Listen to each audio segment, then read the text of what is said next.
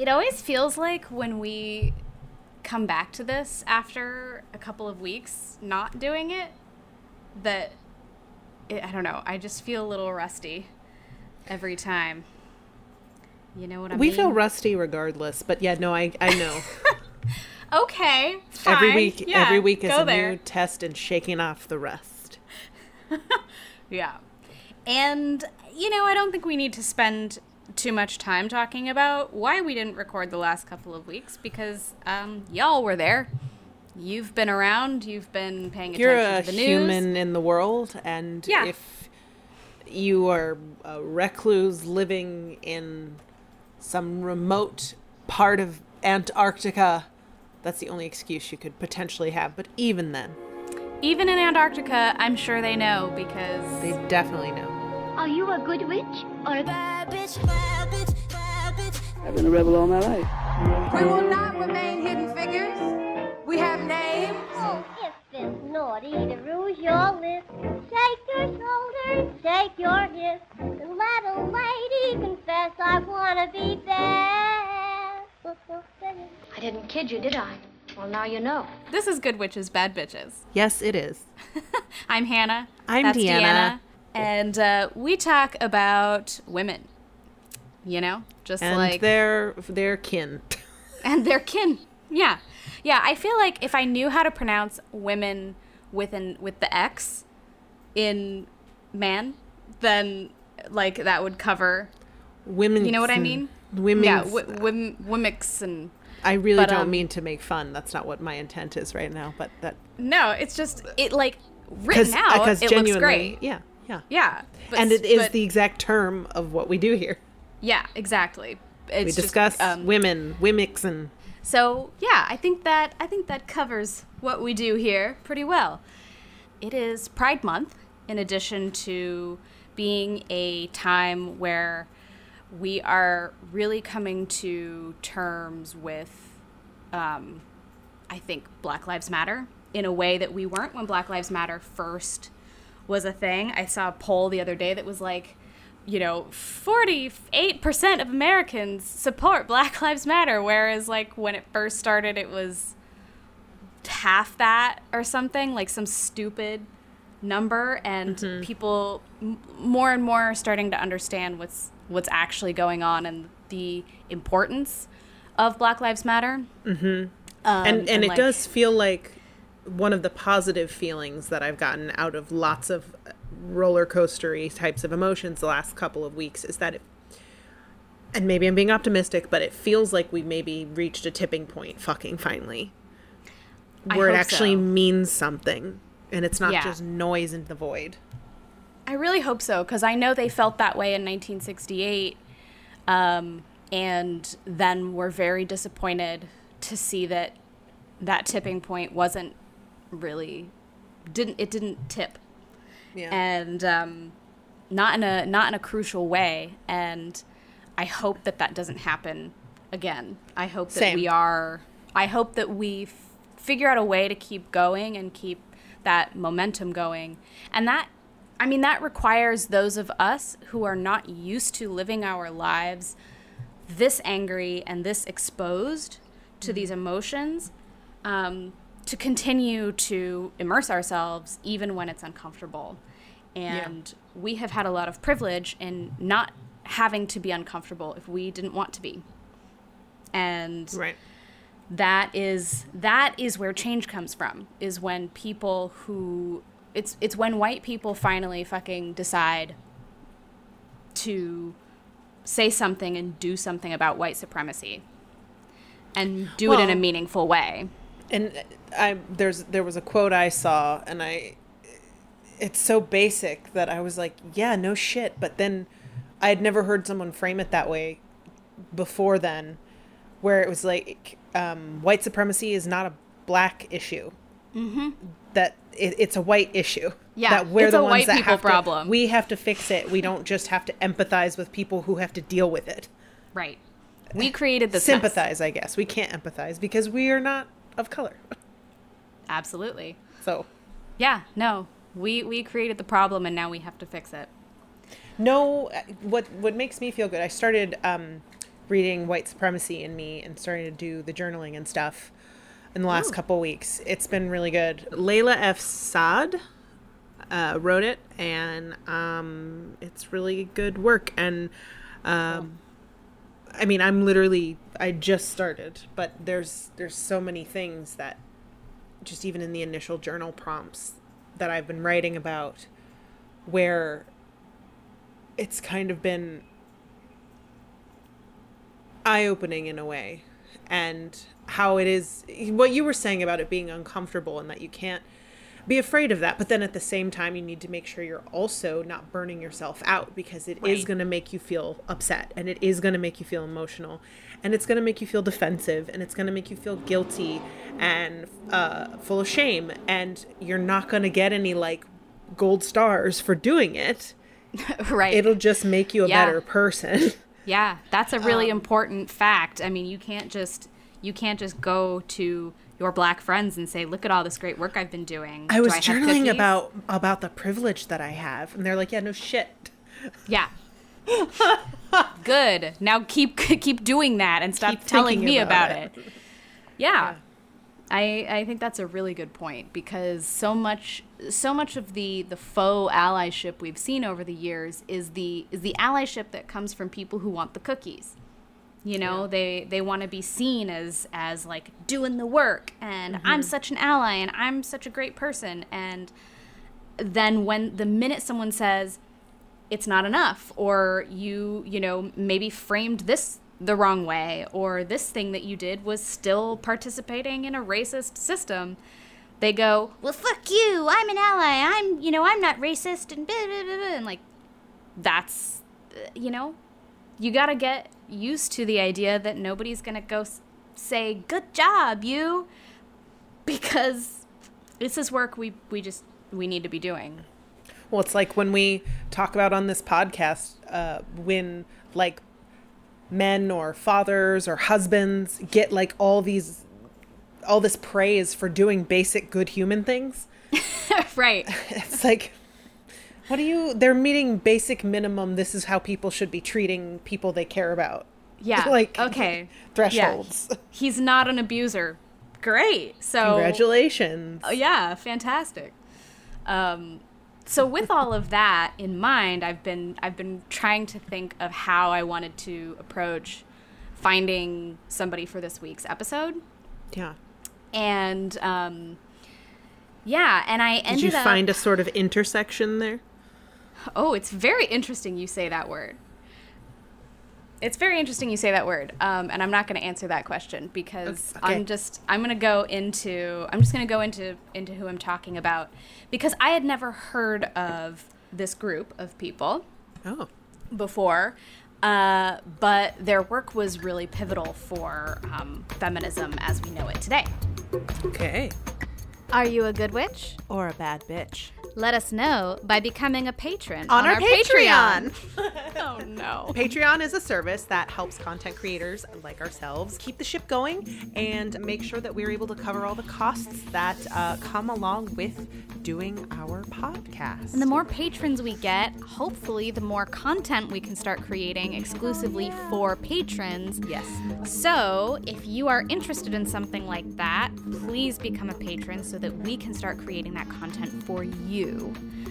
Also, when you become a patron, you will get a shout out on our podcast and we will thank you personally on air. How exciting is that? Very exciting. Yeah, yeah.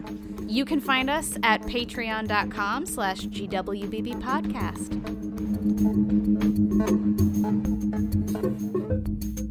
Today I'm talking about the Combahee River Collective. Does this ring any bells? No. Nope. Cool. Um, all right. And I know that there are probably some people who live in, I think the river is in North Carolina and they pronounce it Combi. I recognize that that is how you say it when you're living in the South, but the collective referred to themselves as the Combahee River Collective, so I'm going with that. Um, just for anyone listening who might be like, no, no, no, it's Combi or Kemby or, or however they pronounce it. Um, I mean, it's not to interject my own personal experience here, but being a person who grew up part of my childhood in Texas, I can tell you all the time that it, the way you say it when you're from there is not like the Blanco River. Yeah. Um, when it's blanco. Yeah. um, there's a, like a freeway. It's uh, Manchaca, and everybody calls it Manchac. if you're from no. there, you call it Manchac. But uh, That's cool. Stuff like that. That's that's you know. It, I'm sure what you're saying is a non-English word. Yeah, I believe it's Native American. Mm-hmm. I probably should have looked up which tribe, but I did not. Um, but either way, the collective referred to themselves as the Combahee River Collective. I'm excited. Um, I have yeah. no frame of reference for this. It's fascinating. Um, their work is fascinating. So um, I got, I have a lot of sources today. Um, AmericanStudies.yale.edu, BlackPast.org, um, an article written by Tisa Anders there, um, an article by Linda Napikoski in ThoughtCo, um, a an excerpt from Keeanga-Yamahtta Taylor's book about the um, collective in the monthly.review.org, um, an article by Ashia Ajani in them.us, or US, I guess. I don't know. Uh, all those new dot dot blah blah blahs, like sometimes they're I don't know why that Um, tickled me so. I think it was your facial expression because I was like, wait a coupled minute. with a shrug. who knows? Um, an article by Barbara Smith, who was in the collective uh, for New York Times. Um, an article by Dianca London Potts, which I'm I love that name, Dianca London Potts, um, for to say. shondaland.com. I know. Um, and then lastly, an article by Keisha Price for ebony.com. Did you say shondaland.com? Like Shonda Shondaland. Rhimes? Yeah, Okay. I actually I've done a few. We've done a few episodes where I've gotten information from them, um, which is great. They have a lot of like historical Cool. stuff, historical articles on there, so kind of cool. Um, but yeah, so with that, I'm just gonna dive in. So in 1863 in South Carolina, Harriet Tubman freed more than 750 slaves from the Confederacy in the Combahee River Raid. The only military campaign in U.S. history, at least according to this article from Black Past, um, that was conceived and directed by a woman which is crazy, especially because I think a lot of people maybe don't know that Harriet Tubman did that. You know, you think of Harriet Tubman as being somebody who worked along the Underground Railroad and helped free slaves and that kind of thing, but I didn't remember learning anyway about her, um, her this event, this campaign. So Well, I mean, I'm sure that Harriet Tubman did a lot of things that I don't know about because I wasn't taught about it in school. Exactly. Exactly. So, yeah. So she freed 750 plus slaves. And um, more than, a little more than 100 years later, in 1974, the Combahee River Collective was born in Boston and named in homage to Harriet Tubman's military feat. Oh. Yeah.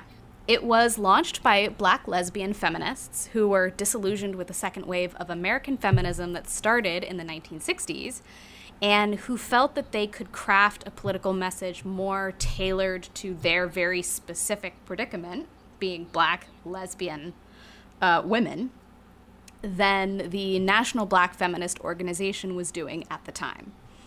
Um, the members of the collective were often kind of fluid, but Wikipedia lists a few of the members, so I wanted to at least mention them.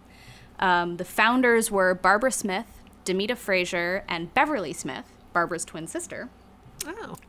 And then we have Cheryl Clarke, Gloria Akasha Hull, Audre Lorde, who people should know. She's a poet, um, very famous poet.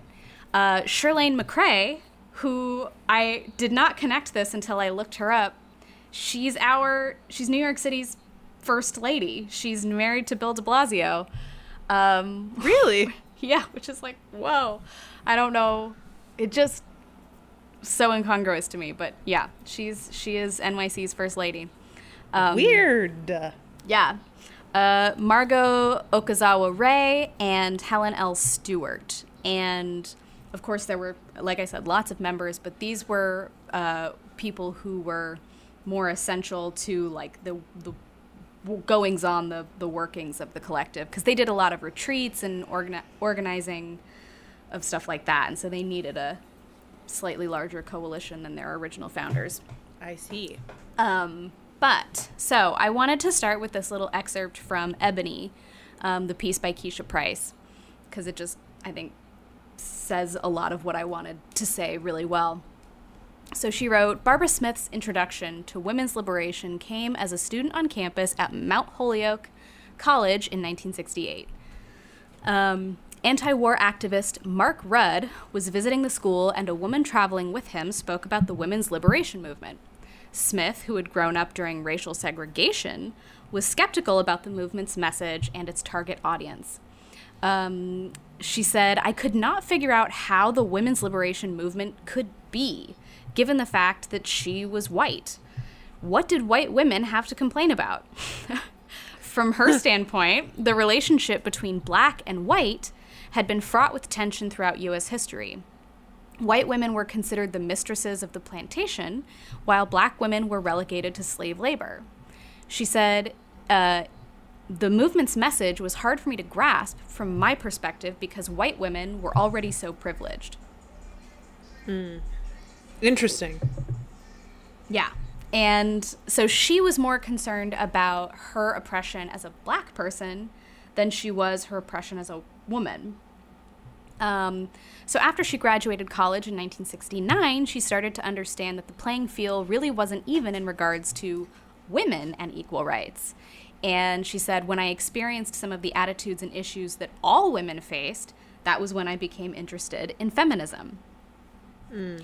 And um, in 1973, she and her twin sister Beverly, who was working on the staff at Ms. Magazine, had a chance encounter with one of, one of its editors, Margaret Sloan. She was organizing the first Eastern Regional Conference for the National Black Feminist Organization, or the NBFO, and invited both sisters to the event. The conference called for women of color to convene in New York City and discuss issues that were being ignored by the white dominated women's liberation movement. Hmm. Yeah. Barbara Smith met with other Boston delegates to establish a local NBFO chapter there. The idea sounded simple, but it fell apart. She and other Boston activists realized that their political agenda was more radical than the NBFO, especially given her additional mar- marginalization as an out lesbian. Yeah. And, you know, yeah, so it was like, oh shit, this organization that is supposed to be tailored to me and my experience isn't calling for the kind of radical action that A, I need as somebody who also deals with homophobia, um, but also that that she thought women and black women needed in order to like get a clean slate. Right. So in 1974, she co founded the Combahee River Collective with her sister Beverly and an activist named Demita Frazier, who had been very active with the Black Panther Party in Chicago. Ah. Yeah, which I thought was really cool. She uh, had organized Vietnam walkouts and peaceful protests, um, and the three of them got other feminists involved.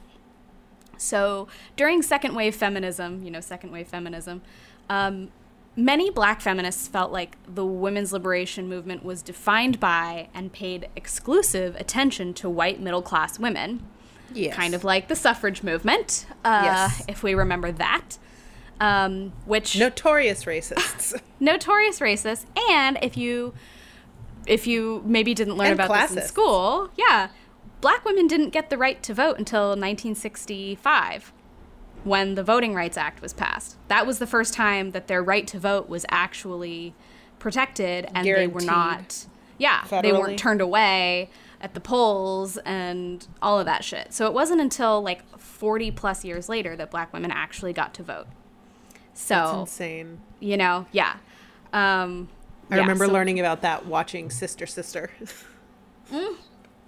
oh man the first time Tia and Tamera went to vote, they talked about it. oh god that show is so good i wonder if that's on anything like any I'm streaming sure. We I'm gotta go look for that. We do.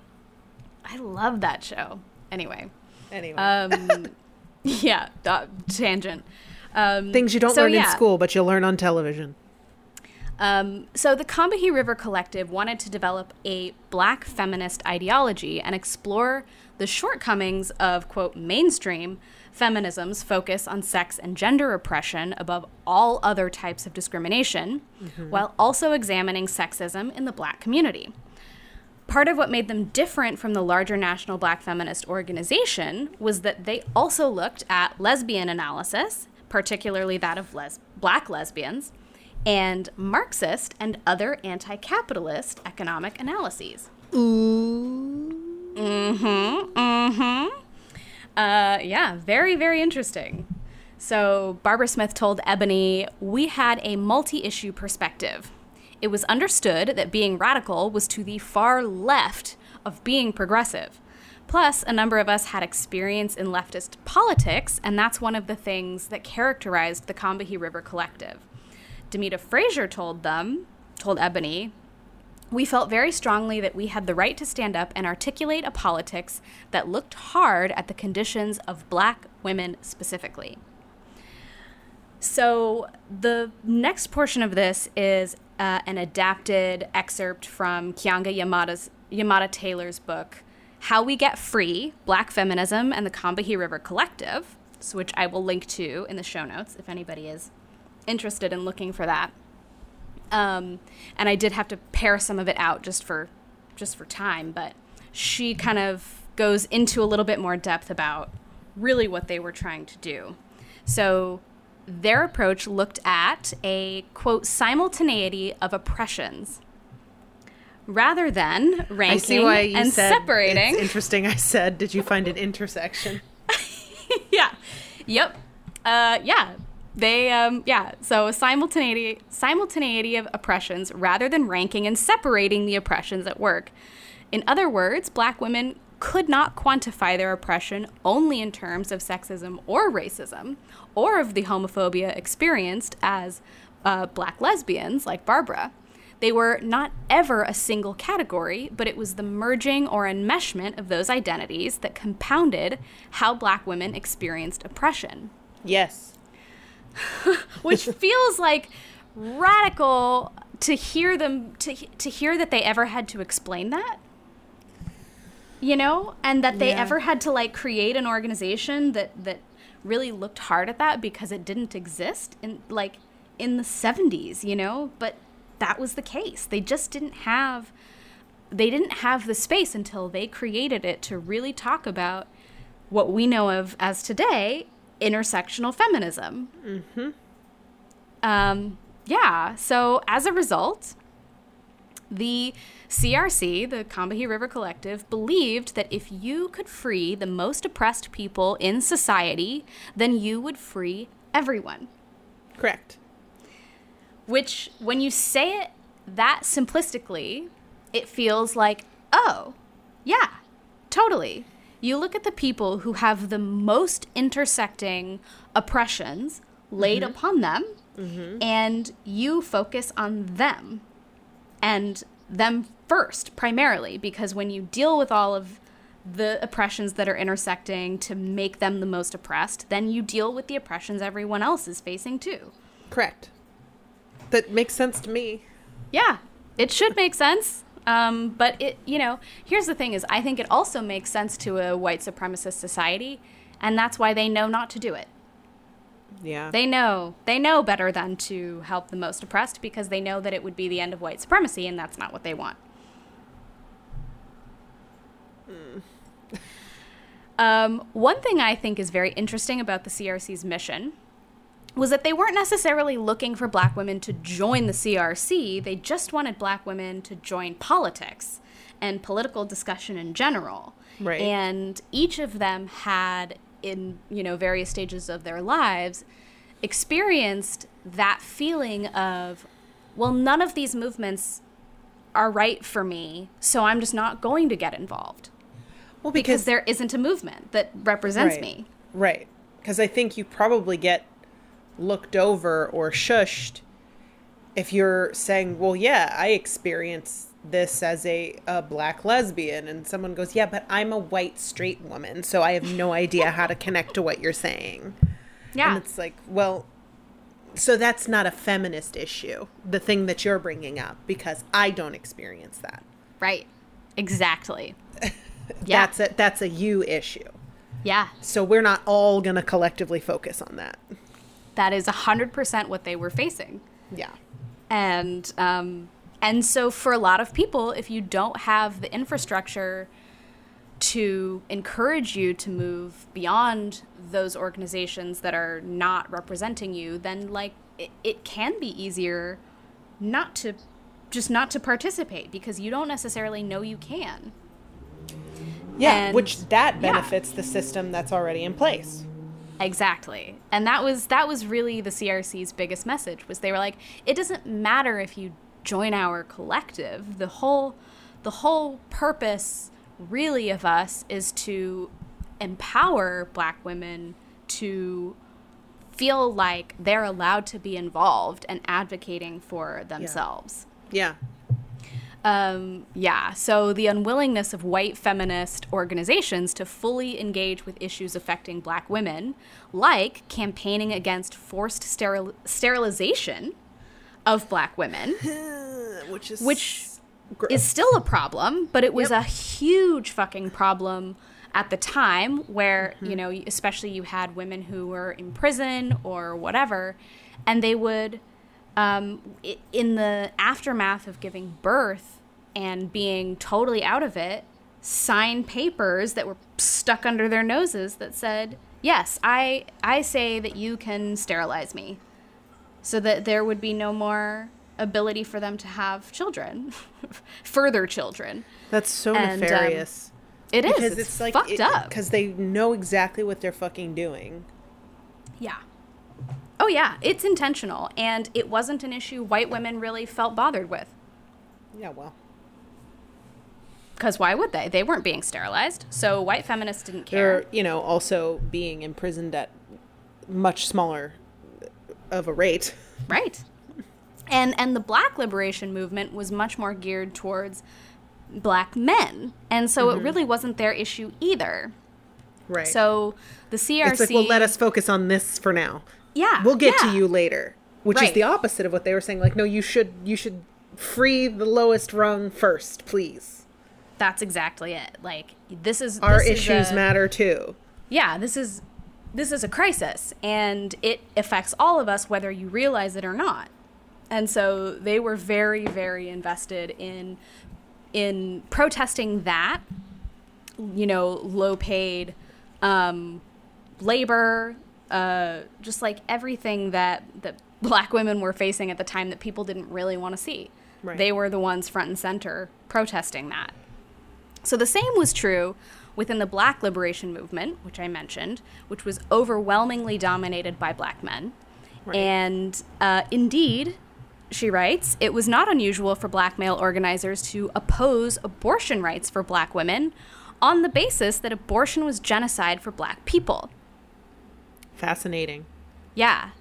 Um, and and Kiana doesn't talk in her book about this, but I kind of wanted to insert that this was also true for the gay liberation movement. Um, I found an article like weeks ago that I, I can't remember what it was, but Marsha P. Johnson was talking about how, af- like, just a few years after Stonewall, she started to feel incredibly alienated by the gay liberation movement that she helped launch Yeah. because because white gay men were taking over and making her feel unwelcome and didn't understand what her needs were versus their own. They weren't invested in them. And so you know it, it it really it was a problem in all of the liberation movements. Oh, yeah. that black women were just not represented. Right. um, so the thing that the that the CRC is most known for is this this general statement that they made, the Combahee River Collective Statement, in 1977, and it was authored by Barbara and Beverly Smith and Demita. And I I'm not going to read the whole thing because it is very long. I will link to it in the show notes if anyone wants to go read it in full. Um, but I wanted to pick out a few of their statements. Just Okay. just a couple like just a couple things out of it that I thought were really important. Um, so the first one is the most general statement of our politics at the present time, and given this was 1977, uh, would be that we are actively committed to struggling against racial, sexual, heterosexual, and class oppression, and see our particular task the development of integrated analysis and practice based upon the fact that the major systems of oppression are interlocking. The synthesis of these oppressions creates the conditions of our lives.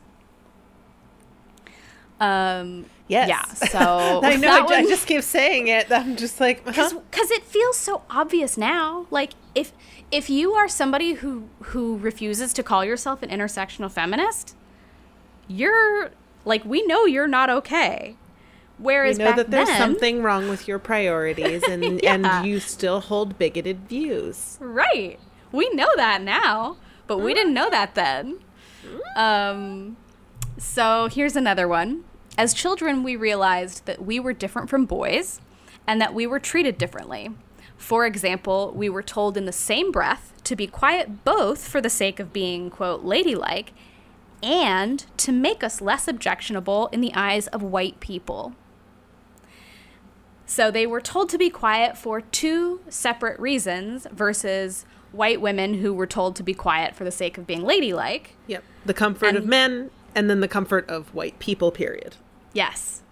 Um, as we grew older, we became aware of the threat of physical and sexual abuse by men. However, we had no way of conceptualizing what was so apparent to us, what we, what we knew was really happening. Above all else, our politics initially sprang from the shared belief that black women are inherently valuable, that our liberation is a necessity, not as an adjunct to somebody else's, but because of our need as human persons for autonomy. What a concept. what a concept. They say this may seem so obvious as to sound simplistic, but it is apparent that no other ostensibly progressive movement has ever considered our specific oppression as a priority or worked seriously for the ending of that oppression. I mean, I say what a concept, and yet that still is our jumping off point today, where when you say, hey, Black Lives Matter, someone has a fucking problem with that. Just ma- like Michael Che d- did a whole bit where he was like, that's our negotiating point, where matter. That's it. They matter. right. we matter. Yep. if that's it's not even like we are thriving we are you know important contributing people of society in others eyes we're you know it's just matter like we're we are humans and we matter Yep. Which That's- is exactly why I wanted to talk about this today because it feels like, yeah, this statement is 40 ish years old, but we need to hear it still. Like, we well need and and, to and keep on the same talking term, about it. keeping things intersectional like that's still the we're still struggling with like you try and get a man to respect women because women are their mothers and women are their sisters and women are their daughters Right. instead of just saying women are fucking people so maybe respect Right. them yeah. Right. Or even J.K. Rowling the other day saying, oh like, lord i you don't know, even I know we don't we don't need to discuss it, but it's a great example of like she is not an intersectional feminist. Nope, And she came close. out and made that very clear. And um and you know, at this time in 1977, she would have been applauded for that. And she felt the need to have to defend the statement because enough people were like, "Yo, JK, that's actually not that's actually not a, a good stance. she and she just keeps digging her heels in further it's like really really deplorable and um Yeah, it's gross. I I really wish she would come around. One of the positive things of that is just seeing all of the fucking cast members, large and small, coming out being like, trans people are important. Trans women are women. Trans men are men. Not not everybody who menstruates is a woman. Not every woman menstruates. so these are in and that is like saying that not everybody who menstruates is a woman and not every woman menstruates you can exclude trans folks from that and still have it be a fucking accurate statement but trans folks are a part of that inherently but she's Yeah. just so fucking obtuse I- whatever you, Yeah. and you know how i feel about harry potter and we talk about harry potter and I just I feel so, ooh, I feel so mad uh, that she can't find intersectionalism in her feminism, and she blames misogyny as the reason why intersexual feminists are mad at her Yeah. because It- women hate is- is eternal. Like fuck you. Oh my god, fuck you, big time. Yeah. Like she is exactly hate you that. why we hate you because you're a dick. Well, you're an asshole. Right. Cuz you are you are denying like personhood for people just because like I, don't really even know why. I don't know what you what stake you have in it. I don't But- either. And also, right now of all fucking times, like who, like other more important things are happening in the world, and you decide now to to put this flag in the ground and go, "This is the hill I'm dying on." You know, I'm glad at, at, at least like we're all angry enough and we're all paying enough attention that I think maybe even six months ago she could have gotten away with it. And now there's just no fucking way. I just love her crying about like, I barely even go on Twitter anymore because the the second I say something, this comes back to haunt me. I'm like, oh yeah, it's almost like your words have fucking consequences. yeah, your prejudice Also, has consequences. You're a writer, so you know how to choose your words carefully You would think. But uh, and with yeah. intention. Anyway, rant over for now. I think um, she is the perfect example of like people who still exist who need this message, which is why I'm talking about it. yep. So yeah, I think that that's a really good like example of why we need to talk about this right now. So Yeah. um, yeah, so I just have a couple more from their statement. Um, this one says, We realize that the only people who care enough about us to work consistently for our liberation are us. Our politics evolve from a healthy love for ourselves, our sisters, and our community, which allows us to continue our struggle and work. So, this next one is We realize that the only people who care enough about us to work consistently for our liberation are us. Our politics evolve from a healthy love for ourselves, our sisters, and our community, which allows us to continue our struggle and work. Which I just thought was a beautiful message this idea of like recognizing your own inherent self worth despite the oppression that is laid upon you by the world around.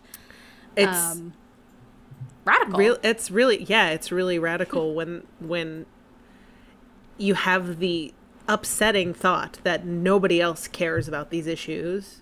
So you have to love yourself enough and love people like you enough to fight for them yourself until other people start to fucking care. Yeah. Yep.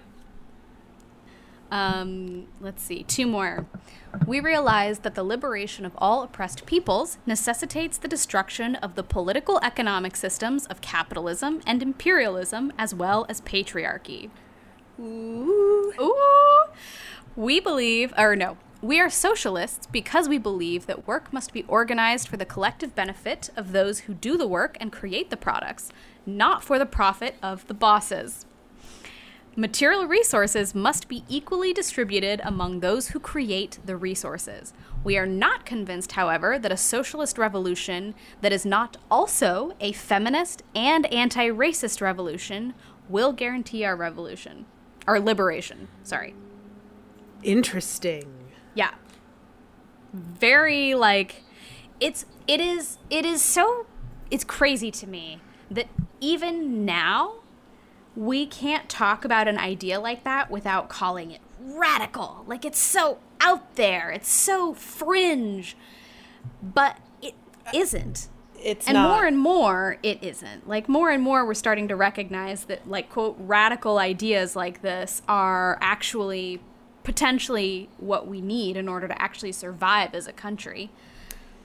Well, yeah, but I mean, you know, the more sort of work I've been doing, the more I seem to find that progressives were actually pulled way to the center in this country because there became this really strong sort of, I think it, was like the 70s is what I'm like gathering from, you know, documentaries and things with Nixon and shit being about law and order. And if you're soft on crime and soft on uh, soft Yeah. period, it was seen as like a, a negative thing to have human empathy. And you had to be tough in order to, you know, uh, sort of survive which in a sense is is um, accessible as a thought. Right. Um, which is why it took off, but how it really deeply pulled progressive ideas or people who called themselves progressives to have to say things that were not very progressive so that they could maintain their job. Yes. So, I mean, like polit- politically speaking, yeah. you know, if I you were a political spot on. candidate, yeah. I mean, and I'm certainly just, you know, crowing something that I heard. So it's not like any idea that I've had, but like, it's But it's fascinating true. to see because now it's like someone like Alexandra Ocasio Cortez will say, like, hey, people who clean, you know, homes, people who clean schools, people who clean hospitals, very important and should be treated as the important people they are for the important work that they do. Yeah. And and someone's like, ah, you fucking socialist, down and down. And it's just like, what the fuck is, wh- how is it radical to say someone is, their job is important and they should be compensated fairly? yeah. That's not I- radical. I think it was an article I was reading, maybe by a Canadian journalist, who was talking about how, um, how American progressive politics are like every other, uh, like Canada and, and Europe, like it's their conservative politics. Like or at least our their progressive politics po- are politics. yeah, and and our quote radical politics are their just progressive politics. Mm-hmm. And that was really eye opening for me. This idea that, like, oh, wow, what we consider progressive is still based in the idea that, like, s- like some social um, norms that we want toppled is too out there. Like, it's too out there to want to have, like, real equity for everybody. Yeah. But anyway, um, last one. Sorry, I like totally. No, this is this is what no, this is what I'm what I've listed them out for. Is I want to, I I felt like they were super current and wanted to be able Yeah. to talk about them. Yeah. So, okay, so one issue that is of major concern to us and that we have begun to publicly address is racism in the white women's movement. As black feminists, we are made constantly and painfully aware of how little effort white women have made to understand and combat their racism, which requires, among other things, that they have a more than superficial comprehension of race, color, and black history and culture. It's hard work. I don't want mm-hmm. to do it. I don't want to do it. I don't want to Elim- listen to you. Eliminating racism in the white women's movement is by definition work for white women to do, but we will continue to speak to and demand accountability on this issue. I So I thought that was appropriate for everything Yeah. we talked about before we launched in about and how again, that's a nice thought, but it shouldn't have to be your problem to police that sort of stuff. Yep. Uh, Yep. It's our problem as white women to deal with, not yours. But uh, bless you for you know Yeah, and I appreciated that they that Bringing they it up. Stated that, yeah, that they were well, like for sure. you know that we understand that racism in the white women's movement is is up to white women to deal with like i think i think that the idea that racism is a white person's problem uh, was radical which is why again they are technically considered like a radical movement um, but it's just the reality Combahee River Collective was disbanded in 1980, but their message continued and continues to resonate with activists to this day. And though they didn't come up with the term intersectional feminism, the term Yeah, that was came coined, around in the eighties, yeah, in early 1989. 80s. Oh, late eighties. Okay. Yeah. Um, to describe exactly what these women were trying to bring to the feminist movement.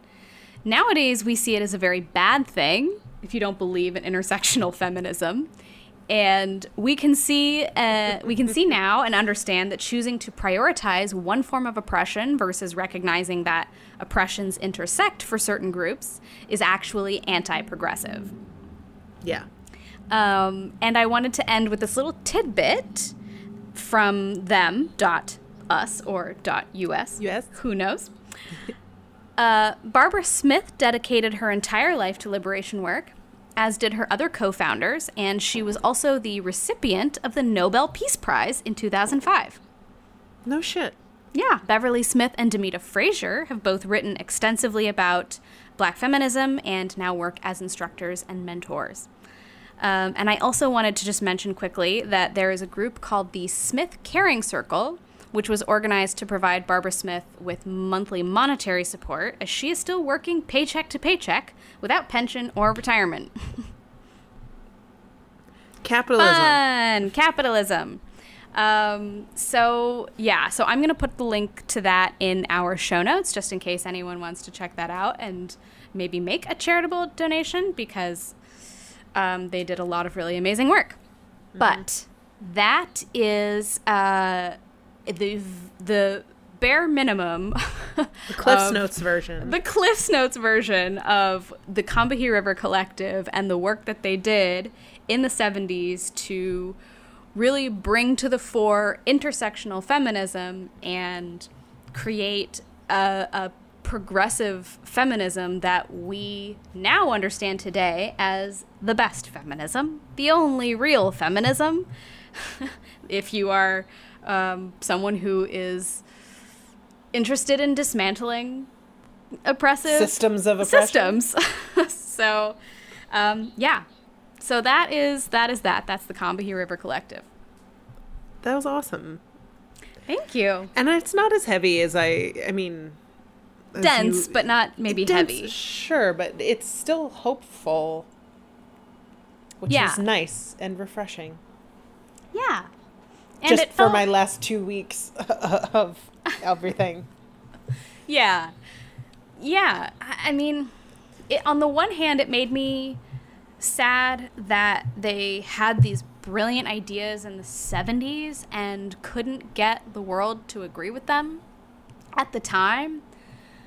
Um, and, you know, and Barbara Smith has talked about how, I mean, very similar to Marsha P. Johnson, she doesn't really attend like pride events anymore because she really felt pushed out of the movement um, by not only white gay men, but also corporations and the whole pinkwashing or whatever that is called of the of the movement. And um, yeah, she doesn't really feel comfortable supporting it anymore, and that's a bummer because it was such a, a bright light when it first started. You know, it was like, oh man, shit is like maybe we can actually change some things.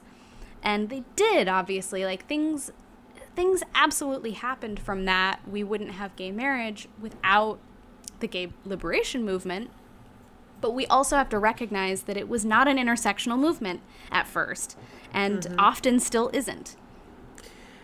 Well, the thing it's funny because it seems like it was an intersectional movement right at its outset, and then it quickly shifted toward because obviously Stonewall was started by gender nonconforming folks, and Yeah. uh, they quickly became seen as sort of outcasts of the movement somehow. Yeah. The thing the thing that is so interesting about Stonewall to me is like that is not like Stonewall was not where necessarily where like gay men went to club. No. You know, it was where the gender nonconforming people went because yeah, they it's where knew women that they could go could and wear pants and not get fined because people Right. get fined for not wearing gender appropriate clothes, as we talked about in our episode about Stormé DeLarverie, exactly. because she was getting fined for dressing like a man and looking androgynous, and Yeah. and and uh, trans folks, of course, like Marsha P. Johnson, would Yeah. go and wear clothes that the police would say don't match the way you should be dressing. Right. And and so on the one hand I think that you know th- the fact that Stonewall was where so much of that happened and we equate Stonewall with the LGBTQ like you know m- movement um, is is just kind of interesting because really Stonewall was was primarily a safe place for trans folks. And we look at it as a gay movement as a you know as a as an lgb movement Yeah. we don't necessarily look at it as a trans sometimes movement, even though LG and then sometimes just G. right and and so it is kind of like yes um, people who were at the intersection of various oppressions were at stonewall and started those riots but uh, but I don't know that like actual gay liber- the actual gay liberation movement was ever all that intersectional, at least in those first years. I think that in the same way that lots of black women's work and um, black trans people's work has been co opted by other movements over many decades, the gay liberation was very similar. And so was, you know, suffrage and um, just so many things. Me Too, the Me Too movement. I mean, you know, black people did that work primarily black women and black trans women and you know on and on and um, and we don't attribute enough of it to the originators of those things and i mean yeah we could go on about this all night long but i Yeah. i just i feel like I just feel like it is so important to be talking about this now and and talking about this particular work of the Right. Combahee River Collective now because they were talking about it in 1977. So where the fuck were we and where the fuck are we now? And can we finally get on board with what they wrote in that statement 40ish years ago and actually start acting on it in a real meaningful way? Yeah. any way. That is my soapbox. Can and I I would just like to say where I was in 1977. please do. Where were you, Deanna? Half of me was in my mom's ovary. Ooh. And half of me probably wasn't created yet in my dad's testicles. You're gross. And I love it. I was not even yet a twinkle. I don't even think my parents had met. Yeah, I mean, when I say we, I just mean we as a society, but you know. No, I know what you mean. I was just being a troll. You fucking troll. My mom's going to have a word with you. That's her job now. Fight Yeah, my trolls. mom my mom fights with trolls. Oh, that's what she does with most of her time now. Way to go. Um, all right, so I am actually not talking about any on this day in history because I wanted to talk about Juneteenth instead, Go for it, dude. is Friday.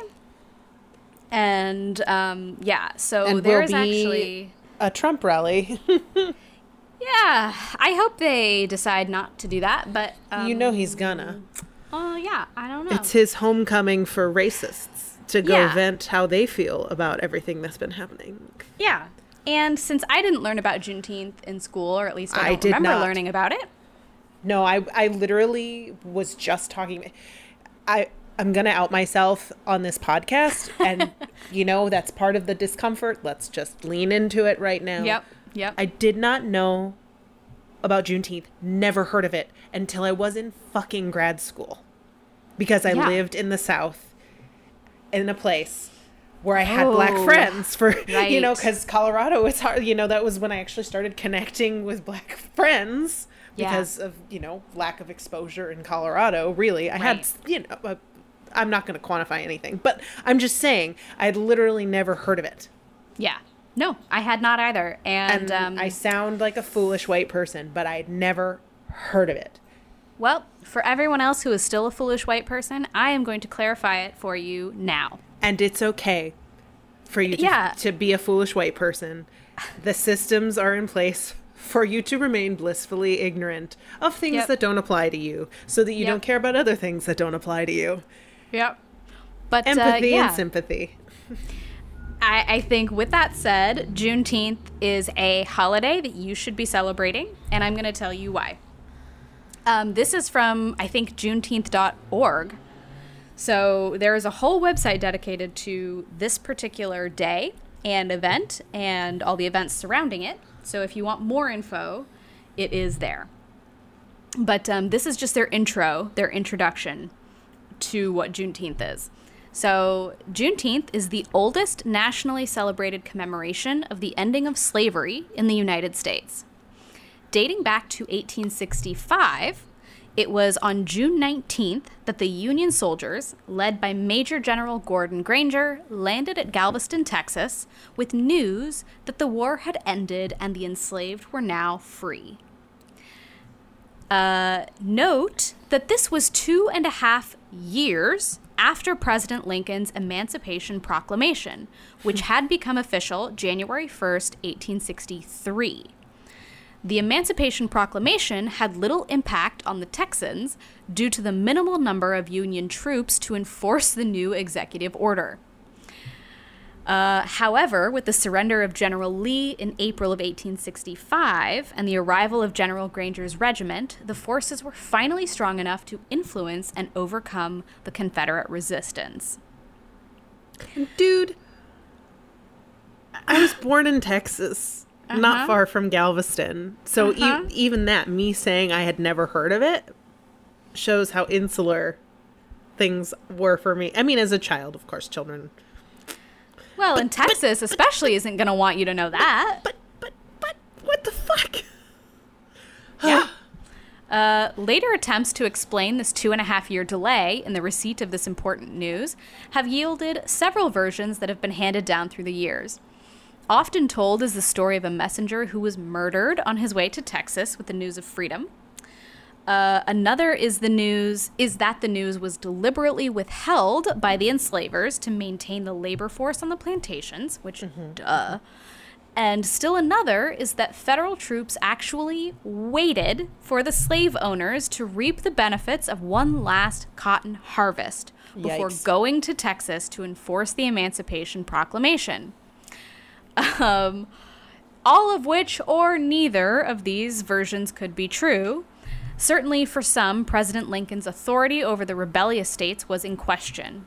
For whatever the reason, uh, conditions in Texas remained status quo well beyond what was statutory. Uh, one of General Granger's first orders of business was to read to the people of Texas General Order Number Three, which began, most significantly, with The people of Texas are informed that, in accordance with a proclamation from the Executive of the United States, all slaves are free. This involves an absolute equality of rights and uh, rights of property between former masters and slaves, and the connection heretofore existing between them becomes that between employer and hired laborer. The reactions to this profound news ranged from pure shock to immediate jubilation, while many lingered to learn of this new employer to employee relationship. Many left before these offers were completely off the lips of their former, quote, masters, attesting to the varying conditions on the plantations and the realization of freedom. Even with nowhere to go, many felt that leaving the plantation would be their first grasp of freedom. North was a logical destination, and for many, it represented true freedom, while the desire to reach family members in neighboring states drove some to Louisiana, Arkansas, and Oklahoma. Settling into these new areas as free men and women brought on new realities and the challenges of establishing a heretofore non existent status for black people in America. Recounting the memories of that great day in June of 1865 and its festivities would serve as motivation as well as a release from the growing pressures encountered in their new territory. Um, the celebration of June 19th was co- coined Juneteenth and grew with more participation from descendants.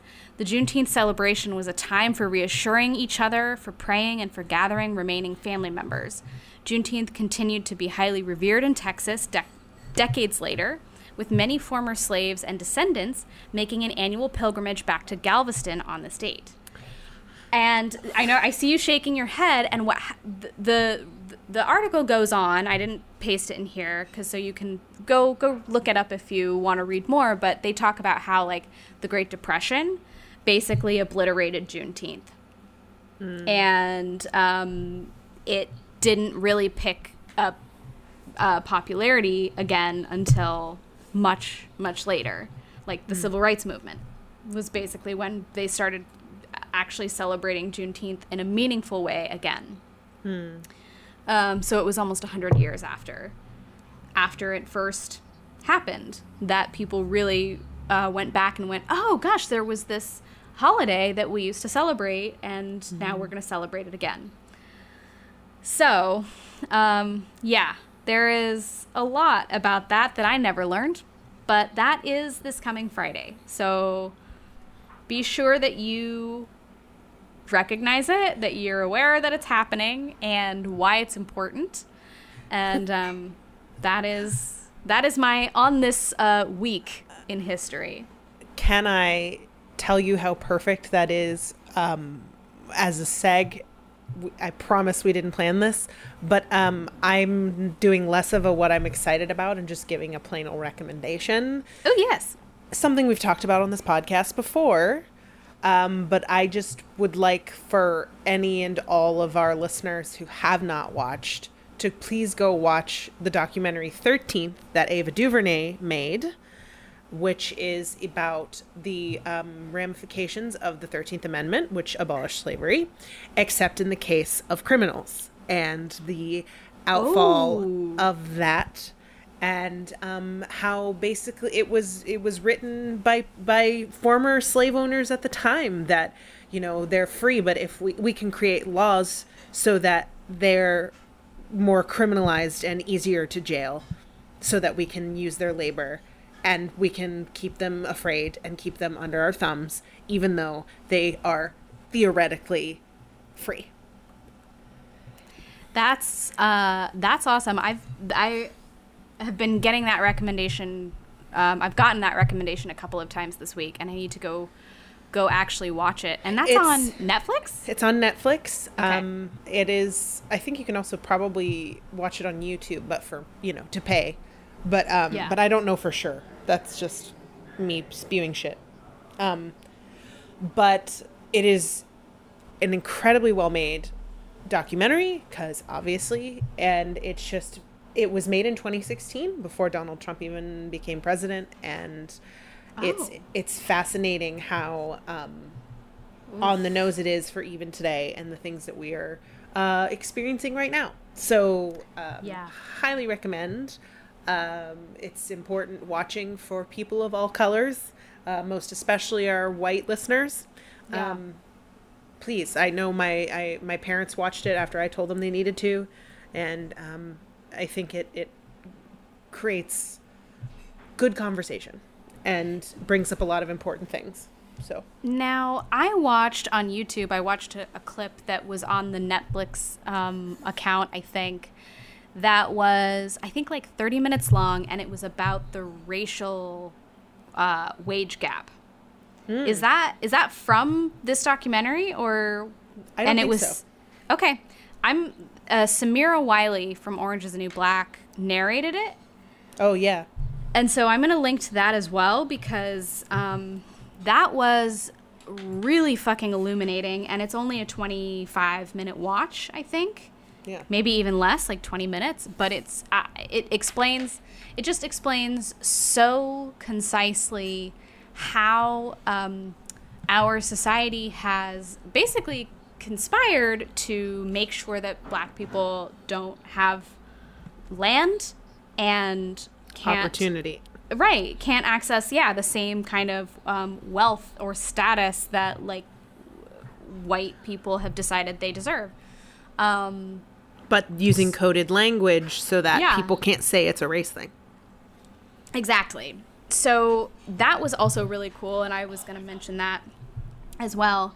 And the other thing I wanted to talk about, because I don't know, did you listen to the 1619 podcast when it came out? No, I have not listened to that one yet. dude you sh- you really should it's so good and i I- so i want i want to link to that if i can um, because it really does talk about slavery and what it actually was and like who lincoln really was because like he was not really an abolitionist because he felt like That was the right Black- thing to do. yeah, he wanted a white America.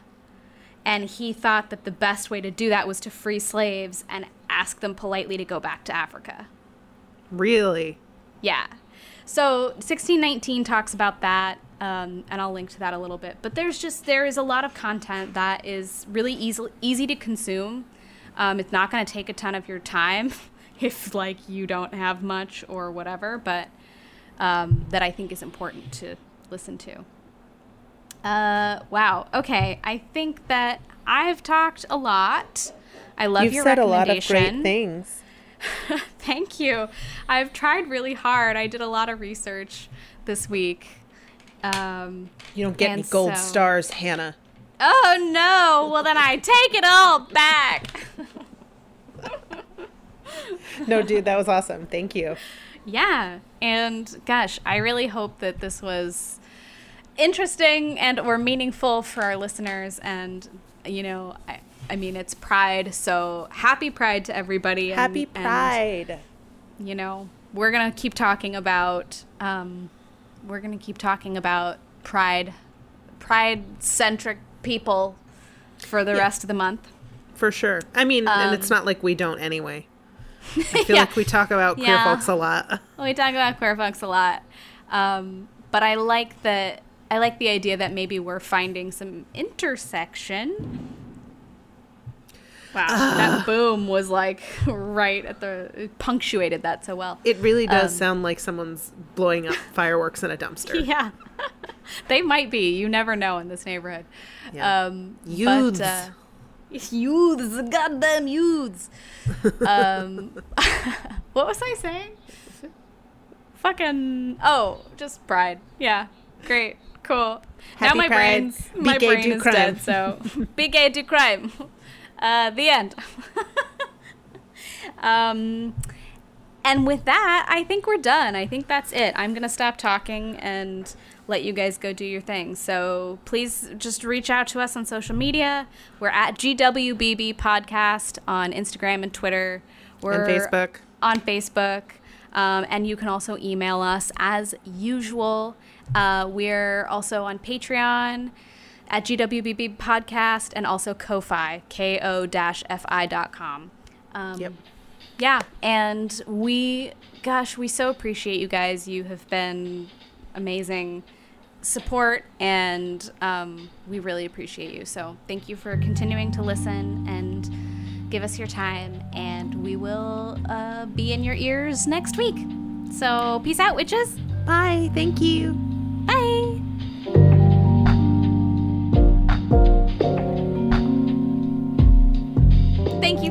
Listening to Good Witches, Bad Bitches. Thank you so much for listening. We really appreciate it. Good Witches, Bad Bitches is hosted by Deanna Greif, Me you, and you.